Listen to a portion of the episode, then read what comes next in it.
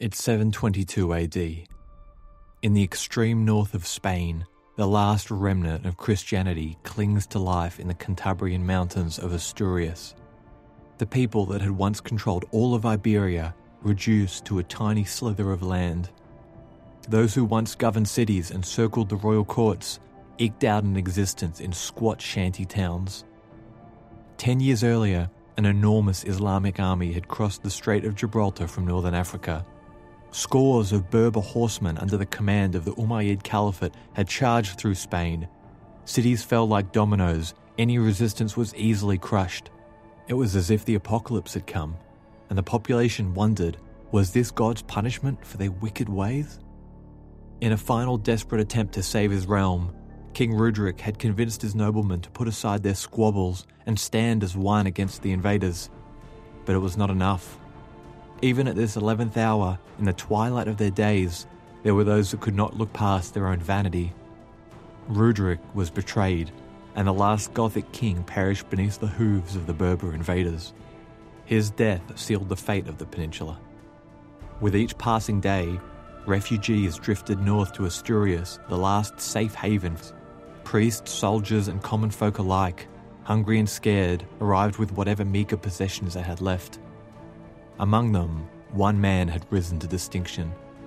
He was a natural leader, and his connection to King Rudrick's court had given him a whiff of imperial authority. In the cold, misty mountains, it was the closest thing these vagrants had to a commander. Rallying whatever men were left, he had slowly pushed the Muslim garrisons back from his borders. From the shadows, his men burned isolated outposts and ambushed scouting parties. The jizya, a tax imposed on all non Muslims, had been refused his people would pay nothing to live in their own lands.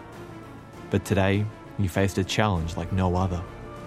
A large Muslim army returning from a raid in France would soon be upon them.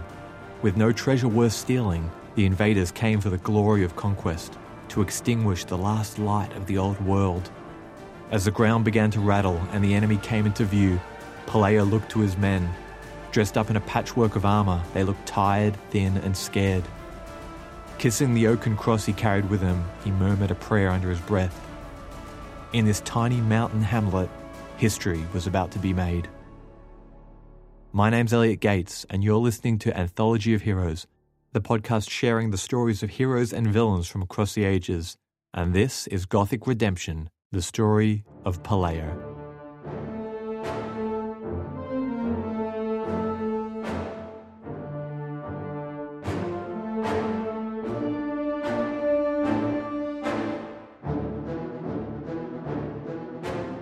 Hello, everyone, and welcome to season four of Anthology of Heroes. It's a pleasure to be back with you all, sharing some of my favorite epic tales of history. We're hitting the ground running today with the backstory of one of the most dramatic and, in my opinion, misunderstood periods of history the so called rechristianization of Spain, La Reconquista. I'm planning to make this a three part series, but the episodes won't follow each other directly like my multi parters usually do. They'll instead follow the lives of three very different men who lived hundreds of years apart. Each one of these guys were pivotal in their own way in shaping the Reconquista, and each of them experienced it very differently. In today's episode, we'll dive into the history that led us up to the scene we just described. I mean, how exactly did Christianity get smooshed into a little tiny holdout in the Northwest? But before jumping into the life of Pelayo and his famous last stand, we'll spend most of the episode wading through the murky history of his people the Visigoths. I'll dissect the lousy reputation history has branded upon these guys and trace their journey from the icy wastes of Denmark down to the sunny shores of Spain.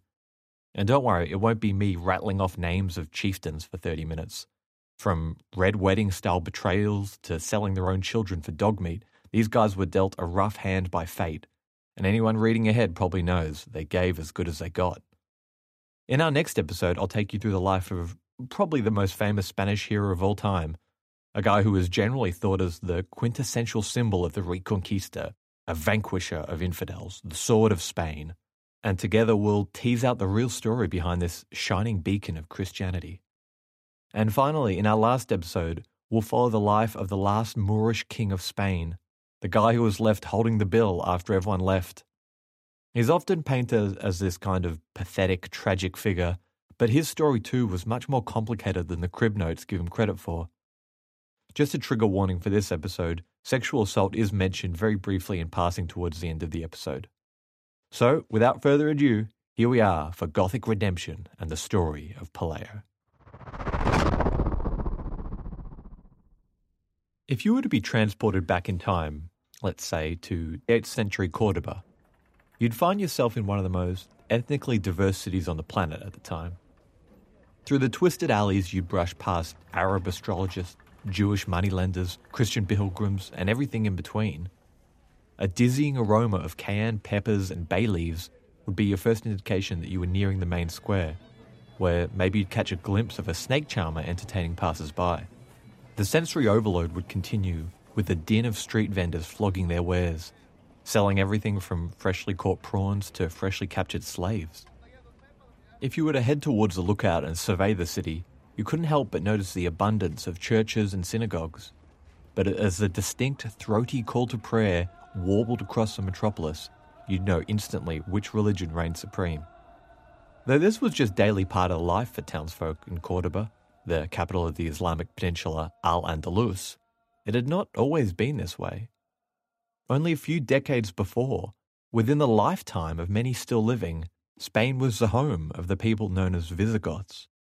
Goths generally do not get a good write up historically. When you think of the word, maybe you picture long black cloaks, heavy mascara. If you're an architecture fan, maybe you think of those spirally pointy churches. If you're interested in history, you probably associate them with other barbarians that brought down the Western Roman Empire, like the Vandals or the Huns. So, who were they really? Well, the Goths were a loose collection of tribes from northern Europe. We don't know where exactly. Jordanes, a 6th century historian, says they were from Scandinavia. And Sweden's largest island, Gotland, which translates to Land of Goths, gives some weight to this, I suppose. But even the title, Goth, is misleading. The name was really just the Roman Empire's way of having a file on them. If you asked a Gothic man what race, I guess, he was, he'd probably give you his tribe. He could say, I'm a Danan, or a Jeuton, or an Arothi. But the Roman governor would get his big red stamp out and say, sorry, overruled, Goth. As the Western Roman Empire began to fall apart in the 4th and 5th centuries, the Goths, like many other tribes, ramped up the pressure at the borders, plying or forcing their way into the greener pastures of the Roman world. In the empire's heydays, migrations like this were expertly managed. The tribes would enter when and if the emperor gave them permission. The tribes would be disarmed, the tribe members would swear an oath of loyalty to the emperor, and they would agree to annul any old allegiances that they might have had to their chieftain. The rules were strict, and if you didn't like them, well, you could lug your ass back up to the frigid north where you came from. These rules helped break down the ethnic identities of the tribes by supplanting them into new lands and severing ties with the old communities. With any luck, in a generation or two, their kids would be obedient little tax paying Roman citizens.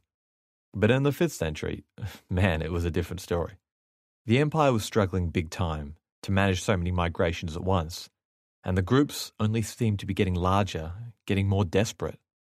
The sheer number of gaunt faces at the border crossings, entire villages of people begging to cross into the empire, the numbers were just unprecedented.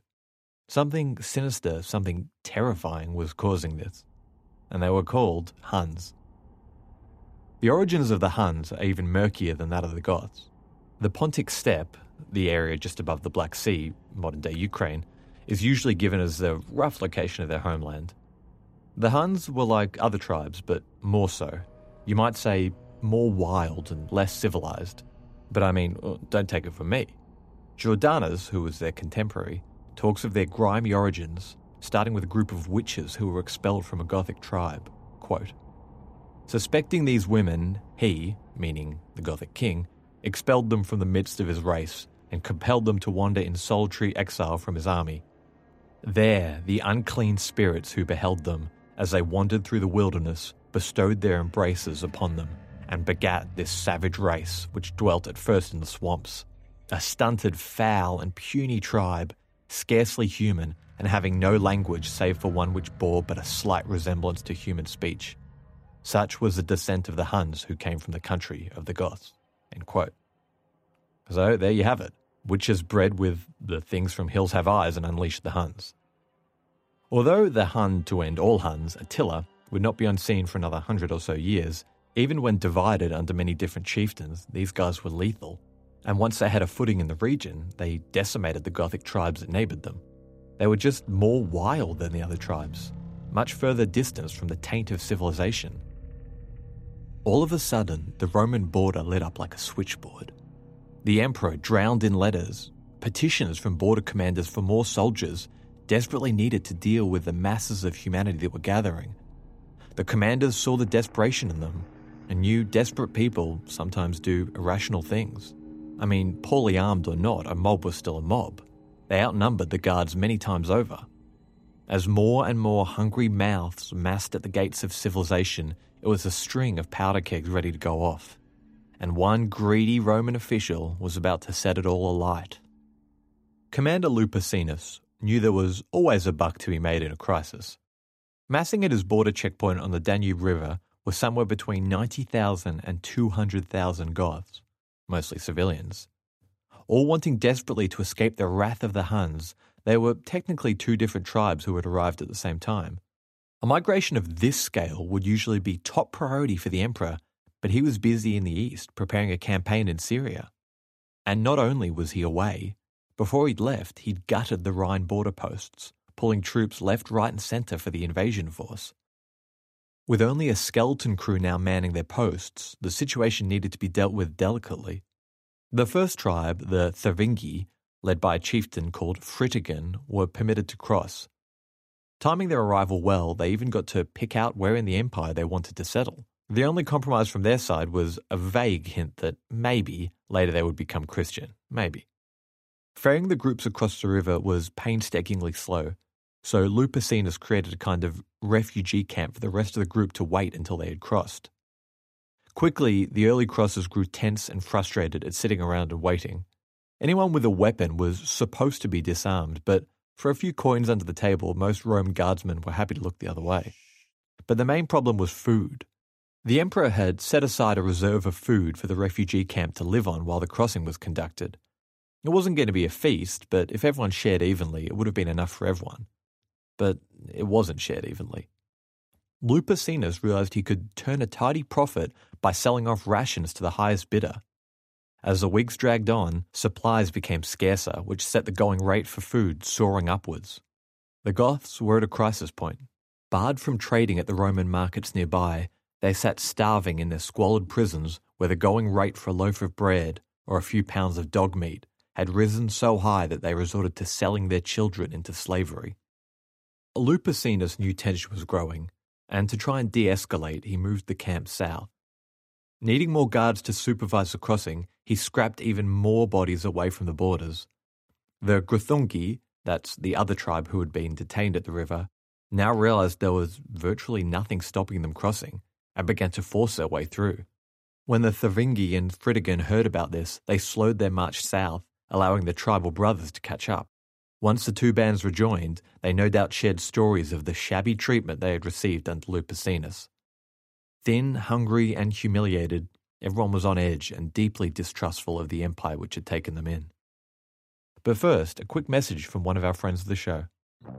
Hi, I'm Natalie. And I'm Cass. And we're the hosts of Shared History, a comedic history podcast exploring the stories of the often overlooked or underrepresented. The people and events your history books may have glossed over, whitewashed, man washed, or left out completely. From the Mayan creation myth to the Deaf President Now movement of the 1980s. From ancient scientist Avicenna to first female principal chief of the Cherokee Nation, Wilma Mankiller. If you saw it in a footnote once, or have never heard of it, we're here to share it with you. Join us in a rotating guest list featuring scholars, writers, teachers, entertainers, entrepreneurs, subject matter experts, and more. Tune in to Shared History on Apple Podcasts, Stitcher, Spotify, you know the drill. And follow us at Shared Pod on Instagram and Twitter. And as always, share you later.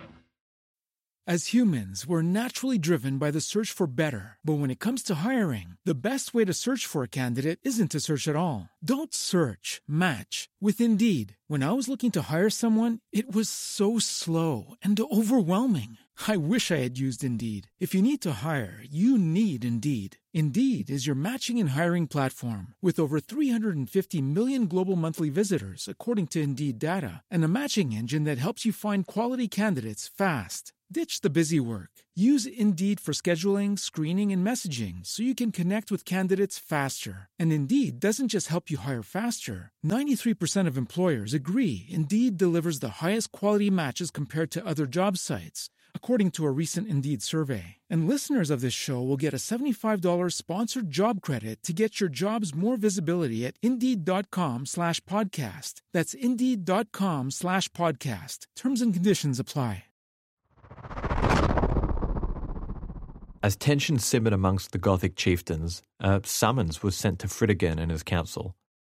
It was an invitation to dinner, a chance for Lupicinus and the tribal chieftains to sit down and talk, clear the air, and put all the unpleasantness behind them. Suspicious, but equally eager to reconcile, Fritigern accepted. That night, his men dined with other Roman officers, while he himself sat in an adjoined room with Lupicinus and his guards. Dining on the finest food served on fine Roman silver, Lupicinus would have chatted idly to the Goth, wearing a forced smile that he hoped would mask the tension. Fritigern's wine goblet, we can imagine, would never have been empty.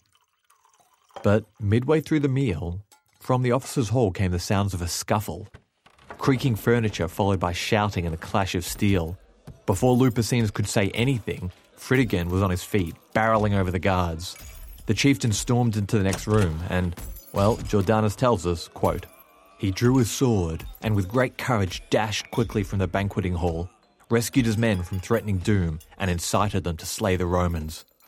Thus, these valiant men gained the chance they had longed for to be free to die in battle rather than perish of hunger. It had all been a trap. Shady old Lupicinus had hoped to murder the Gothic leaders. Armed with whatever they could find, Fritigern and his men stormed the garrison, killing them all. By the end of the night, the banqueting hall, and all its elegant silver finery, was drenched in Roman blood. It seemed like Lupicinus managed to escape the slaughter, and while sources differ on this and other details of the night, the bloody outcome was the same. For the Goths, this latest actory of treachery was the last straw. Now in full damage control, Lupicinus hastily assembled an army to contain the rampaging Goths. Fritigern too gathered his forces, which came to around 7,000 men, and attacked the Roman army of around 5,000. Cobbled together at the last minute, the Roman army wasn't exactly a prime fighting force, but hell, many of the Gothic troops may not have even had weapons. The mistreated Goths threw themselves on the Roman lines, catching them before they had formed up. Just as cowardly as he was incompetent, Lupicinus fled the battle and the historical record. This is the last we hear of him, so it's safe to say he was sacked, executed, or at very least demoted. Scooping up the weapons and armour left behind, Fritigern and his men took their anger out on the countryside. Slaves who had been recently sold for food escaped and rejoined his group, swelling the size of his force. The group had no way of taking world cities, but towns, farms, anywhere where food or gold was to be found was pillaged. When news of this reached Syria, where Emperor Valens was campaigning against the Persians, he was forced to quickly wrap up the war. Agreeing to whatever terms were imposed, he rushed back east as quickly as he could. Passing through cities, he was booed by his own population for abandoning them to the Goths. He had been in contact with his nephew and the emperor of the Western Roman Empire, a man named Gratian, and even though Gratian was having his own problems with other Germanic tribes, he agreed to lead his own troops to help defeat Fritigern. After all, rampaging Goths within the empire were bad news for both emperors, right? Fritigern realized he'd kicked the hornet's nest and reached out to discuss a surrender, but Valens wasn't having it. From the wonky peace treaty with Persia to the bungled border crossing of the Goths, his popularity was low and dropping by the day. Emperors had been turfed out for less than this in the past. He needed a big bang victory to restore his credibility. And, come to think of it, he reckoned he could do it without his nephew's help. In an absolutely boneheaded display of overconfidence, the Eastern Emperor decided he would take down the Goths solo. After all, more glory to him, right? Outside the city of Adrianople, Valens' Romans came face to face with Fritigern's Goths. Luck was on the side of the Roman troops. Despite their exhaustion from a long march, most of the heavy Gothic cavalry were out looking for food. Fritigern, with his eyes on the horizon no doubt, delayed the start of the battle as long as he could. He sent envoys back and forth with demands and counter demands, but Valens soon realized he was just buying time. As the battle kicked off, Fritigern's lightly armed foot soldiers struggled badly against the Roman veterans. We can imagine the Gothic chief erratically running up and down his battle line, desperately promising his men that they just needed to hold out for a few minutes longer. Then, like a miracle from God, they arrived.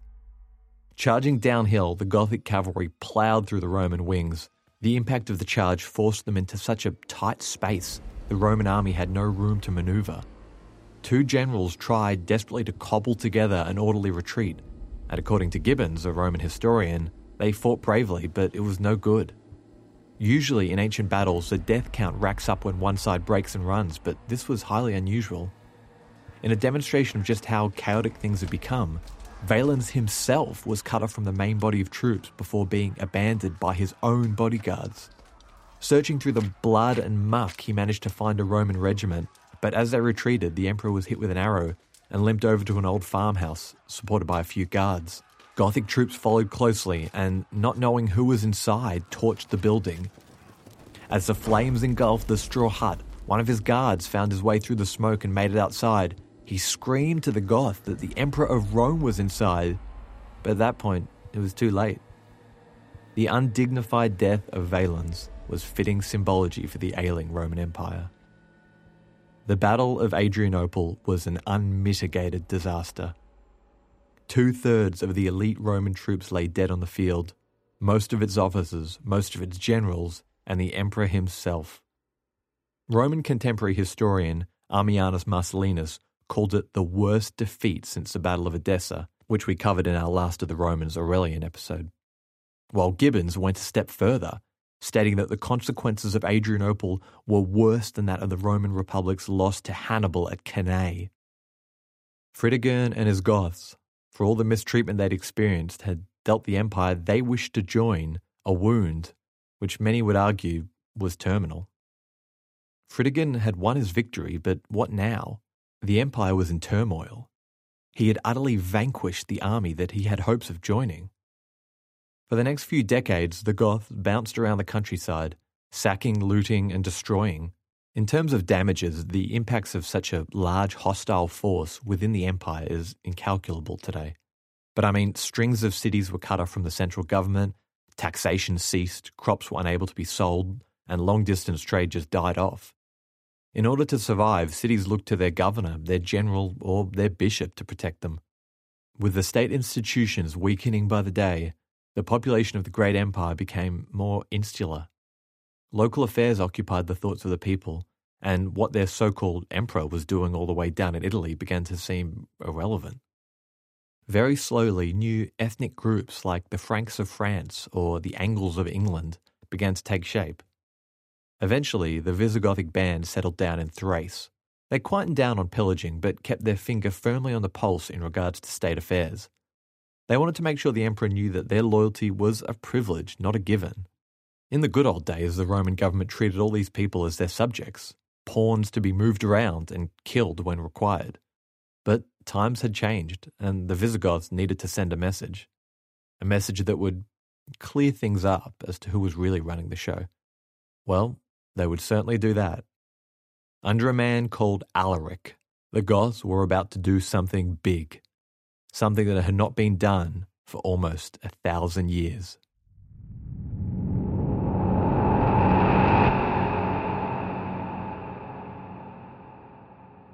Alaric. If you know one Gothic name, chances are it's this one. It's a name that's become associated with barbarity, depravity, a rising ignorance, and raw brutality triumphing over logic and reason. But who was Alaric? Alaric was a kid that had grown up sometime during the Goths' great migration into the empire. Perhaps he had been a child whose parents had managed to avoid selling him into slavery. By the time of Adrianople, he would have been old enough to join his people in battle and would have learnt the complicated love hate relationship that his people had with the empire. Never good enough to be a Roman while feared enough to be placated. He modelled his career on other prominent Gothic leaders who had risen to positions of great power within the Roman army, which was becoming more quote unquote barbarian as time went on.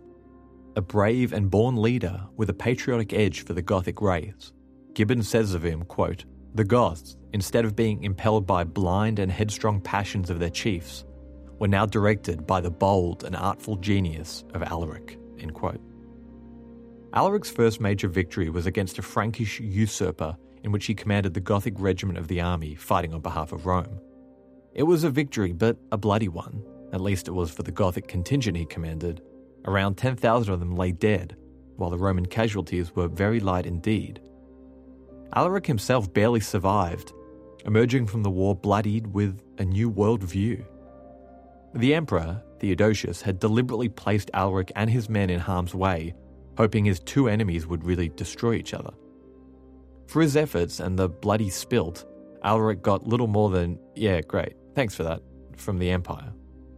He'd probably been hoping for a serious promotion, a senior position in the army in either the West or Eastern Empire.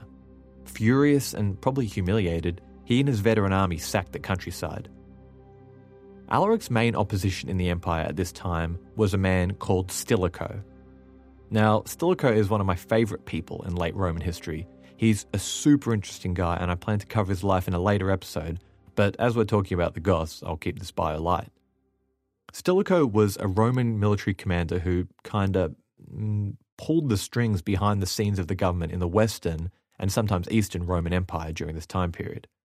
Cunning and politically savvy, Stilicho cut an impressive figure against a backdrop of talentless, money grubbing bureaucrats. If he was anyone else, he would have had a real shot at actually becoming emperor. But he wasn't anyone else, because Stilicho was a vandal.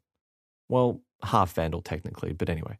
Blighted by his very own blood, Stilicho was barred from the top job, so instead he ruled on behalf of emperors, kind of like a Japanese shogun, I guess.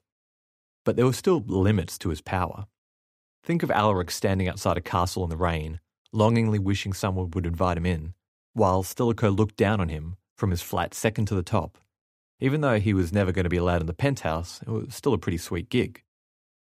For eight or nine years, these two guys danced around each other. Stilicho bested Alaric in a few battles, and Alaric would retreat before returning to pressure Stilicho into paying him off. More than once, Alaric and his men waited ominously outside the gates of Rome itself. But slowly, the bile in the throats of the old Roman aristocracy, the indignation of their proud empire being ruled by a barbarous vandal, became too much to bear. After being chased into a church and finally finding himself in a situation that he was unable to talk his way out of, Stilicho marched outside calmly and submitted his neck to his executioner. There's a dab of irony in his death. Despised by the Roman aristocracy for his barbarian blood, he died with all the dignity that they themselves would have expected from a quote unquote true Roman. I think it was Mike Duncan in his brilliant History of Rome podcast that said about his death something like, as soon as he was gone, it was suddenly clear just how many balls he'd been juggling. Things immediately just went to hell. To Alaric, it was clear that his coveted promotion wasn't happening. He'd tried everything. Serving loyally hadn't worked. Extortion hadn't worked. Negotiation hadn't worked. So, on the 24th of October, 410 AD, a reluctant Alaric marched towards the city of Rome, the queen of cities. And, as Gibbon so poignantly states, quote, Rome, the imperial city, which had subdued and civilized so considerable a part of mankind, was delivered to the licentious fury of the tribes of Germany and Scythia. Rome was sacked. Alaric demanded everything the city had. According to the historian John Norwich, this turned out to be 5,000 pounds of gold, 30,000 pounds of silver, 4,000 silken tunics, 3,000 dyed hides, and 3,000 pounds of pepper. When the flabbergasted envoy asked Alaric what would the people of Rome have left, the barbarian responded grimly with, their lives. Everyone was to contribute according to their own wealth, and when the senators predictably hoarded their money, Instead, the beautiful, ancient, and intricate statues that lined Rome's streets were broken down and turned into bullion, with the glory of Rome quite literally melting before the eyes of its citizens. A contemporary Roman historian tells us of the aftermath, quote, All that remained of the Roman valour and intrepidity was totally extinguished. While the city of Rome was no longer the capital of the empire, it was and would always be its spiritual heart, the place where it all began. The queen of cities, the eternal city, the marble city. The last sacking she had endured was just shy of 800 years ago. 800! Way back when Rome was just another run of the mill tribe squabbling over patches of dirt on the Italian peninsula. While it's worth noting the sacking was light by standards of the day, it was still a detestable act as far as the world was concerned. Regardless of your disposition to the empire, you don't sack Rome. It's like, I don't know, spitting in the face of the queen or something. The deed was done, though. Alaric had played his last trump card. There was nothing else to do. With all the riches that the Eternal City could cough up, Alaric and his army had planned to cross over to Africa, but a storm wrecked their ships, and while heading north through Italy, he died of a disease or fever.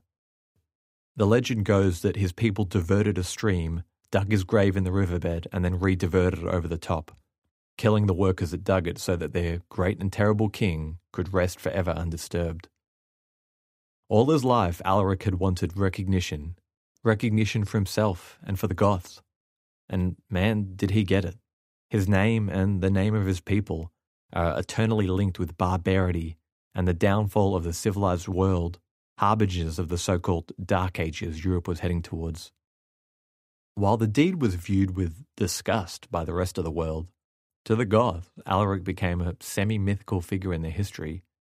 His death gave way to the first real Gothic dynasty and a descendant from his bloodline would lead his people for the next 130 or so years. Despite the utter destruction that the Goths had unleashed, believe it or not, they were still considered one of the more friendly groups that now dominated the dying Western Roman Empire. Only eight years after the sacking of the Eternal City, the very same emperor awarded the very same men land in southern France. The grant was in recognition of their service to the empire after they'd helped subdue another barbarian group. Though this sounds scandalous, it's worth noting that the empire was so weak at this point that the land they granted they really had no control over. It was just theirs on paper, a paper which no one was really reading anymore. It was like being given a field covered with thorns, landmines, and toxic waste and being told, hey, if you can clear it out, it's yours. But clear it out they did. Centered around the area of modern day Toulouse in France, the Gothic martial spirit came in handy, and their kingdom grew rapidly at the expense of their neighbours. Pushing south into Spain, they made mincemeat out of what was left of the old Vandal kingdom. The Vandals had been a local power for some time, and in case you're curious, the modern day Vandal, which literally means a person who deliberately destroys or damages property belonging to others, was named after these guys. With the Vandals gone, the Visigothic kingdom now stretched across the entirety of the Spanish mainland and a good chunk of southern France except for a tiny slither of land in the foothills of the Cantabrian Mountains in northern Spain. Here, a few small tribes lived comfortably, the natural barrier allowing them to be kind of indifferent to whatever was happening on the peninsula. To show just how isolated it was, we can look at the Basque people. The Basques did, and still do, speak a language that is classified as an isolate. It has no existing similar language or linguistic similarities to anything in the world, Whatever language group it came from has long ago died out. It's so ancient that it even predates the Celtic languages that Roman Latin replaced in the early second century. There are precious few examples of isolates like this left in the world today, and for this language to remain dominant while the rest of Spain spoke Latin goes to show just how formidable these mountain barriers were. Anyway, after conquering the other groups, the realm of the Visigoths stretched virtually from modern day Orleans in France down to the Strait of Gibraltar how far they had come from desperate refugees on the outskirts of the Roman Empire to the owners of some of the most prosperous lands in Europe. But without the threat of extinction hanging over their heads, the Goths did what almost every other settled society did in peacetime scheme. To the south, there wasn't really a power large enough to challenge them, so after Alaric's bloodline went extinct in 531 AD, the ruling class moved towards an elective monarchy, where, after a king died, a council would meet to decide who was next. In the mid 6th century, during the reign of a king called Agila, a rival of his stirred up trouble in the southern part of the kingdom. Quickly, Agila finds himself in over his head and outplayed and outmaneuvered by his rival.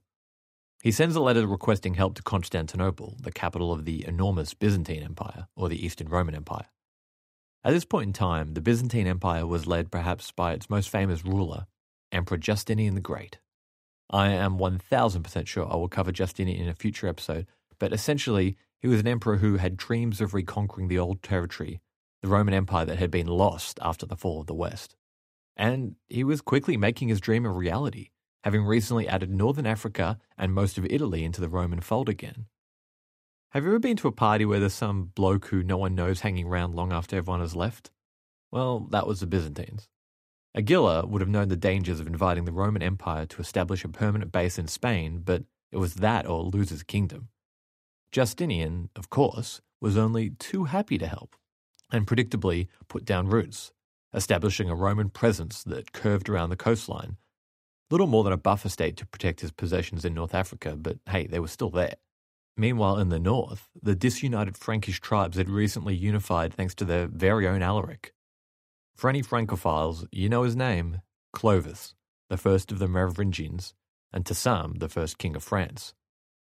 Under Clovis's leadership, the Franks had given the Visigoths an ass whooping they probably hadn't experienced for a century or two, and the peace treaty led to them ceding a huge portion of their territory, almost everything north of the Pyrenees mountain ranges. Part of the French king's reason for making war was the religion of the Visigoths.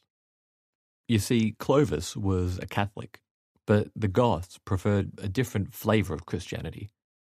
While these bad boys had dropped their Thor's hammer amulet long ago, they practiced another religion that was, well, probably not as offensive, but still pretty offensive to the inhabitants of Spain Arian Christianity. Arianism was an early schism from the main Christian dogma. The main difference in belief was that as God is the Father of Jesus Christ, then logic states that there was a time when Jesus did not exist, which therefore meant Jesus was subordinate to God, not equal to him, which throws out the whole balance of the Holy Trinity. You know, the Father, the Son, the Holy Spirit. There's a lot more to it than that, but that's the main gist. If you're thinking, man, that's really splitting hairs, isn't it? Well, I'm with you there. But most people at the time were willing, and many did, die over this belief.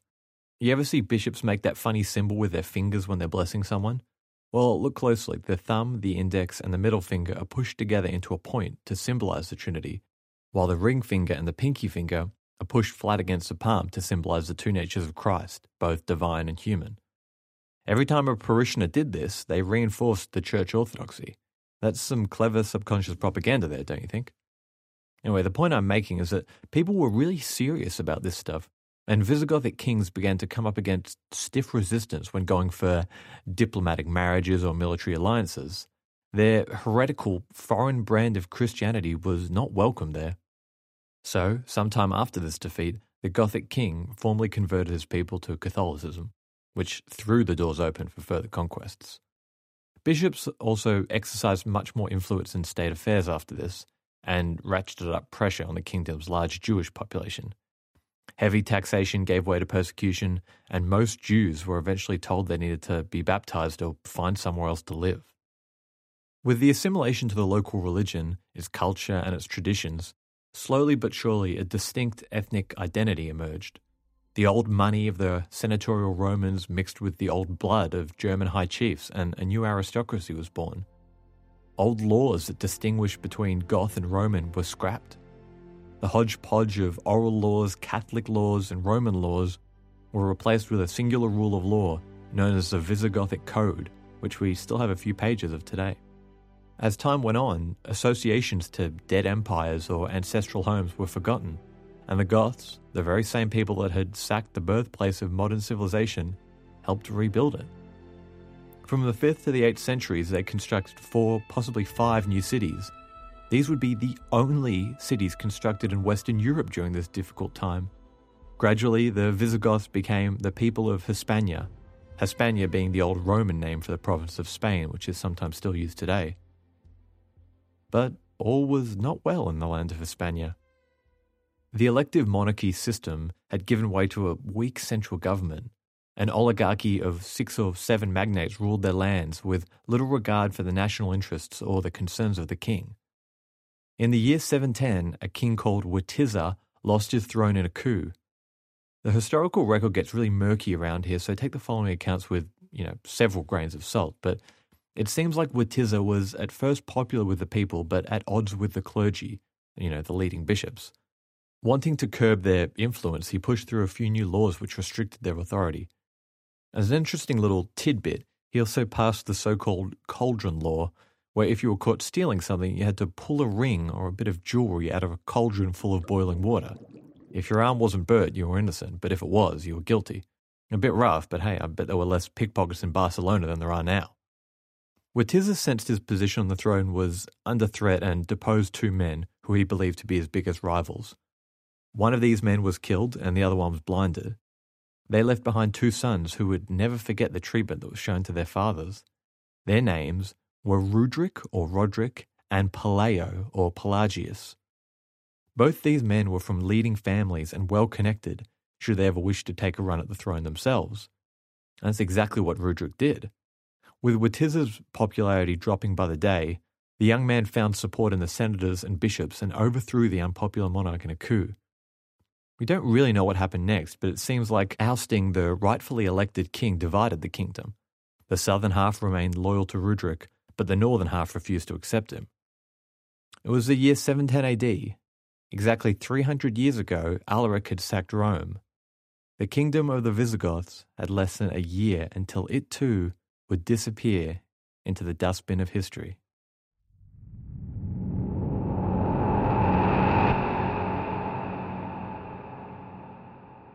While society began to fragment on the mainland, across the Strait of Gibraltar, an ex Roman governor named Julian pondered his options. His little outpost of Ceuta was now all that remained of Emperor Justinian's ambitious reconquest of Spain and northern Africa almost 200 years ago. Virtually cut off from the Roman world, the city and its handful of soldiers had sort of become a vassal of the Visigoths. Over time, a tradition had developed where governors like Julian would send one of their children over to the Visigothic court for education.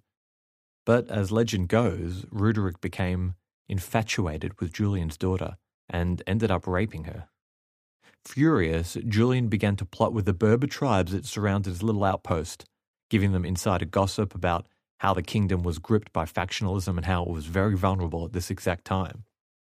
This man, Julian, is really just historical vapors. No one can say if he's Roman, Gothic, Arab, or Berber. Likewise, there's about five different names given to him. The story about his daughter is also really suspect. But despite that, the young woman, known only as La Cava, has inspired stacks of really impressive artwork. The most famous painting shows her and all her friends bathing naked in the forest, because I guess that's what women did back then, with, and I'm not making this up, Rudric peeping at them from behind a tree. yeah. In the year 2000, there was even a musical release based on her story, so I'll share a few of these on our website. After a small probing raid resulted in piles of treasure and virtually no opposition, the governor of Africa, a talented Arab commander named Musa ibn Nusayr, sent forward an invasion force. Around 7,000 recently converted Islamic Berbers under the command of a guy called Tariq ibn Ziyad. At this point in history, the Muslim world was almost completely unified under a single dynasty, which reached all the way from West India, across Persia, down the coast of Arabia, all the way across northern Africa until it met the Atlantic Ocean. Tariq and his men crossed the thin 13 kilometre or 8 mile strip of ocean between Africa and Europe and consolidated their forces on a rocky hill, which he named Jabal Tariq, the mountain of Tariq. The modern Spanish name of Gibraltar is still derived from this original name. According to legend, Tariq then had a dream in which the Prophet Muhammad came to him with a group of his companions. The Prophet then addressed him, saying, quote, Take courage, O Tariq, and accomplish what thou art destined to perform. End quote. Rudric was in the north quelling rebellion to his rule when he first got news of the invaders. In what should have been a big red flag to him, many of the men he was actively fighting against simply agreed to lay down arms and join him.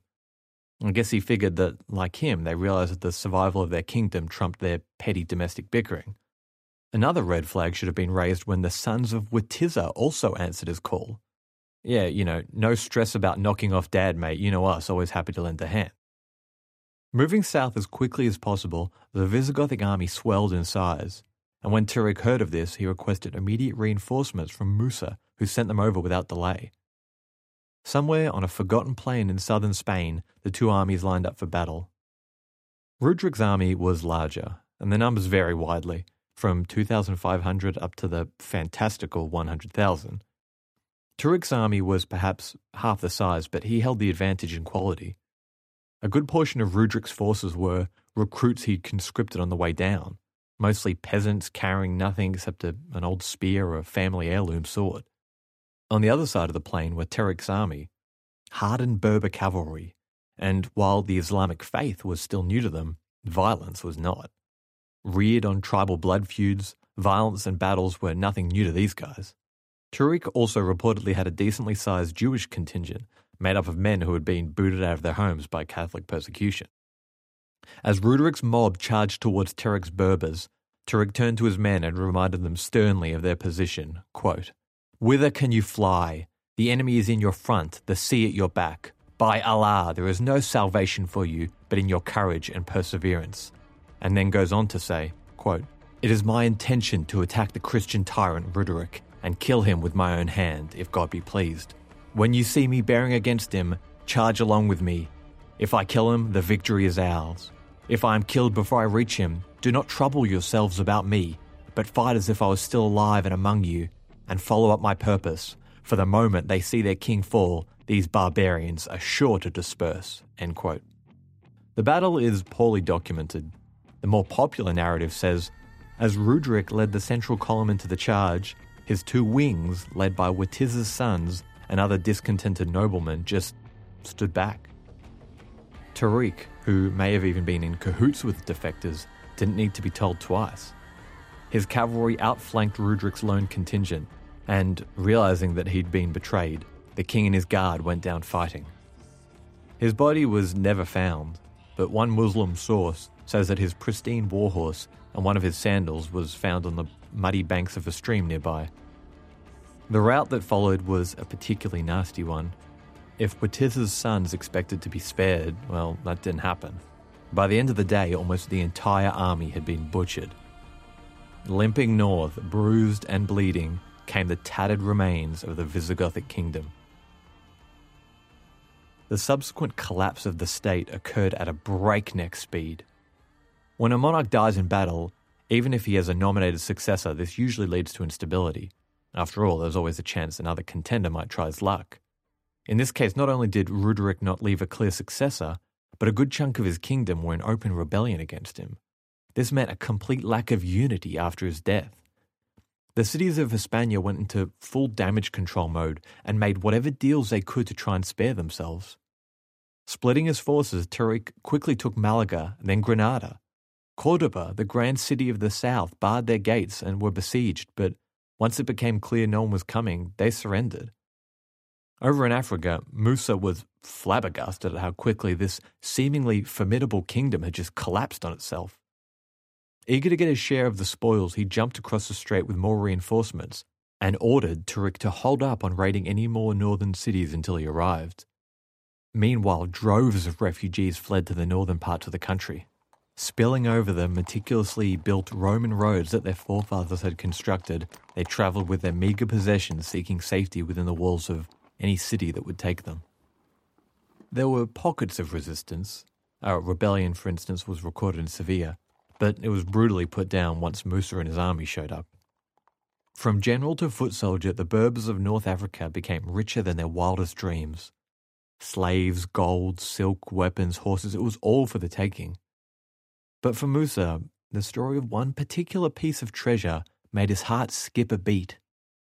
Rumours and stories began to trickle in of the so called Table of Solomon, a golden table encrusted with gems said to have belonged to the semi mythical King Solomon, a figure revered by both Jews and Muslims. According to legend, the table was constructed by Solomon, who stored it in the original Temple of Jerusalem in 950 BC. King Solomon, known for his wisdom, was said to have inscribed all knowledge in the universe upon its surface, including the very name of God. Eventually, the table finds its way to Rome, where it sits for another 500 or so years, before making its way to the Gothic capital of Toledo. Preoccupied by thoughts of glory and legacy, Musa races to Toledo, but the table, if it was ever there, was long gone. The legends talk of how it was secretly moved north and hidden away in a cave somewhere in the mountains of northern Spain, where perhaps it still rests to this day. While Musa didn't get his table, he did get the capital. When he arrived, the gates were open and the city virtually deserted.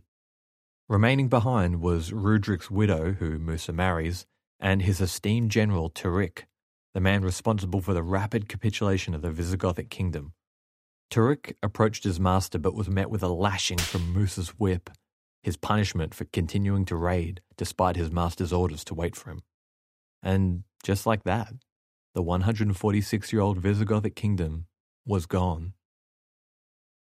Over the next six years, Musa settles down administering his newly conquered province. There were no forced conversions or anything like that, but there was the jizya, the tax imposed on all non Muslim subjects. Those that wished to avoid the tax converted. Ambitious bureaucrats did the same, as Arabic slowly replaced Latin as the language of government. Musa's envoys reached all corners of the land and told the governor who their new boss was. No one resisted. I mean, why would they? There was no Visigothic kingdom anymore. Everyone who was anyone had died years earlier in Rudric's last battle. Well, maybe not everyone. Marketplace gossip and courtroom whispers spoke of someone. A single man commanding a handful of veteran soldiers still continuing the fight in the far north mountains of the continent. The man's name was Pelayo.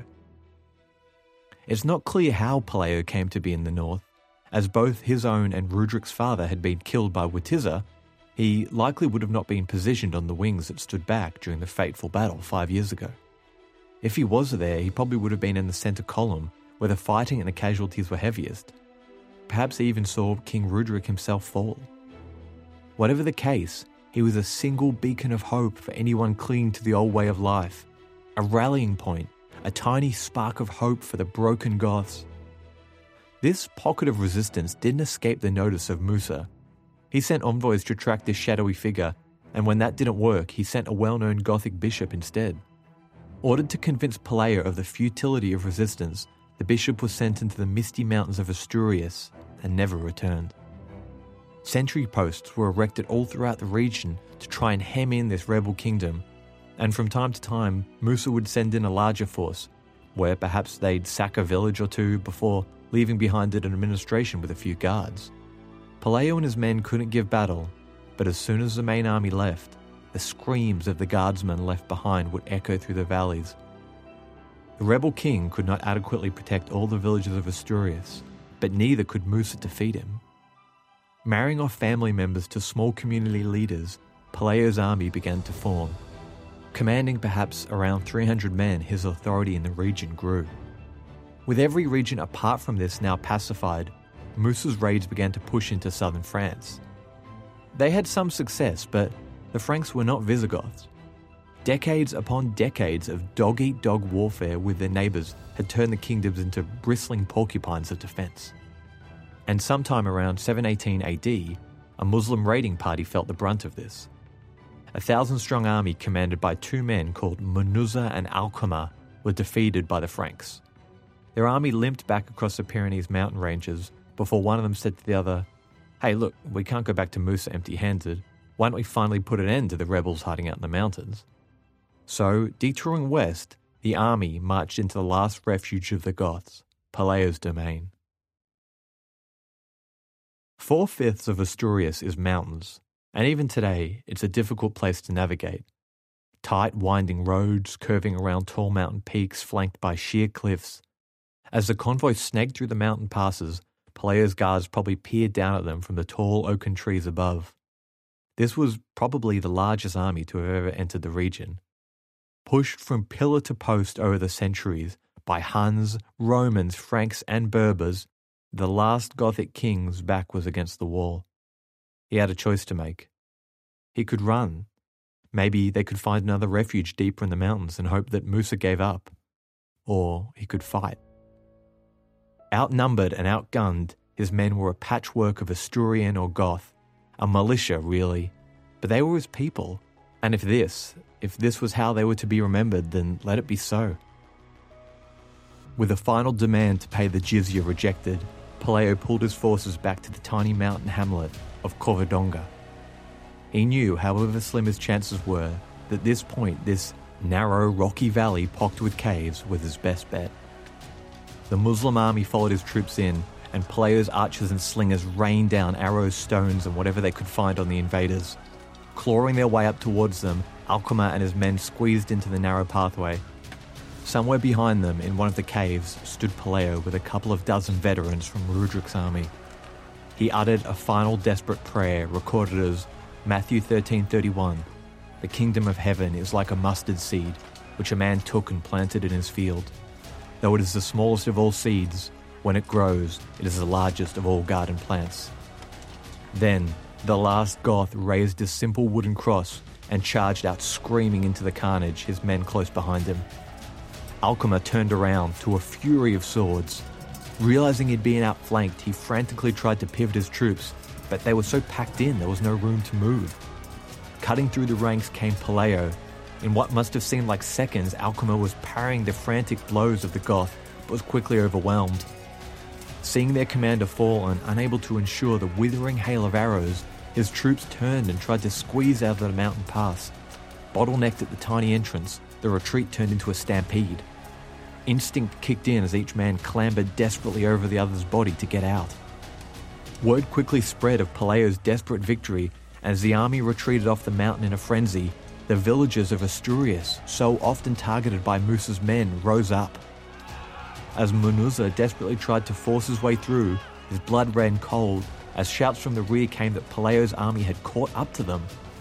Caught between the blockade and Pelayo's forces, the commander tried to break out, but he too was killed in the crush. Losing their second and last commander, the rest of the army fled in all directions, desperately trying to escape the accursed mountain.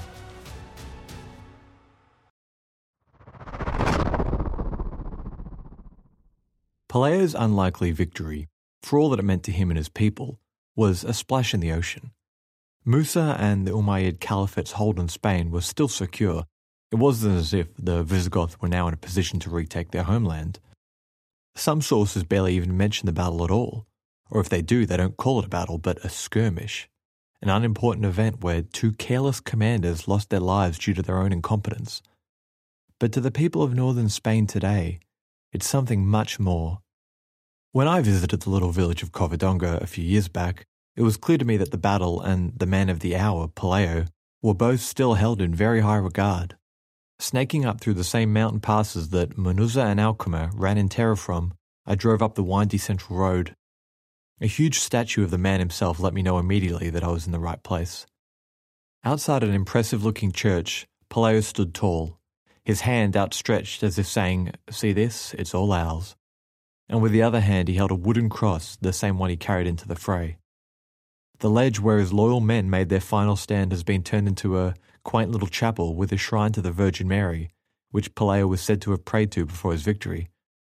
The actual cross Pelayo carried into battle was later covered in jewels and now resides in the main cathedral in the region's capital city, Oviedo, in Oviedo, as with so many other cities in northern Spain, I came across numerous statues and portraits of the Goth, always with the same uh, flowing blonde hair, a heavy mustache, and sometimes a Viking helmet. The region's iconic flag also features the yellow cross of Pelayo against a pale blue background. I'll share a few pictures of these online. After the battle, Pelayo would rule for about 20 years, and the prestige he won at Covadonga would provide the legitimacy he needed to start a dynasty. While on a tactical level it achieved little, to the many Spanish and Portuguese scholars, the unlikely victory heralded the beginning of something big, a new movement, La Reconquista, the Reconquest, a term we now use to describe the 800 year so called rechristianization of the Spanish mainland. Direct descendants of Pelayo himself would slowly but surely begin to assert themselves, tentatively pushing the boundaries against the caliphate as they emerged from their mountain fortresses. And in 1043, the most famous of all Spanish heroes would take center stage. A man remembered today as the face of the Reconquista. A man named Rodrigo Diaz de Vivar. And it's his story I'll be covering in the next episode as we peel back the layers of this so called Christian savior. This has been Anthology of Heroes. Thanks for tuning in.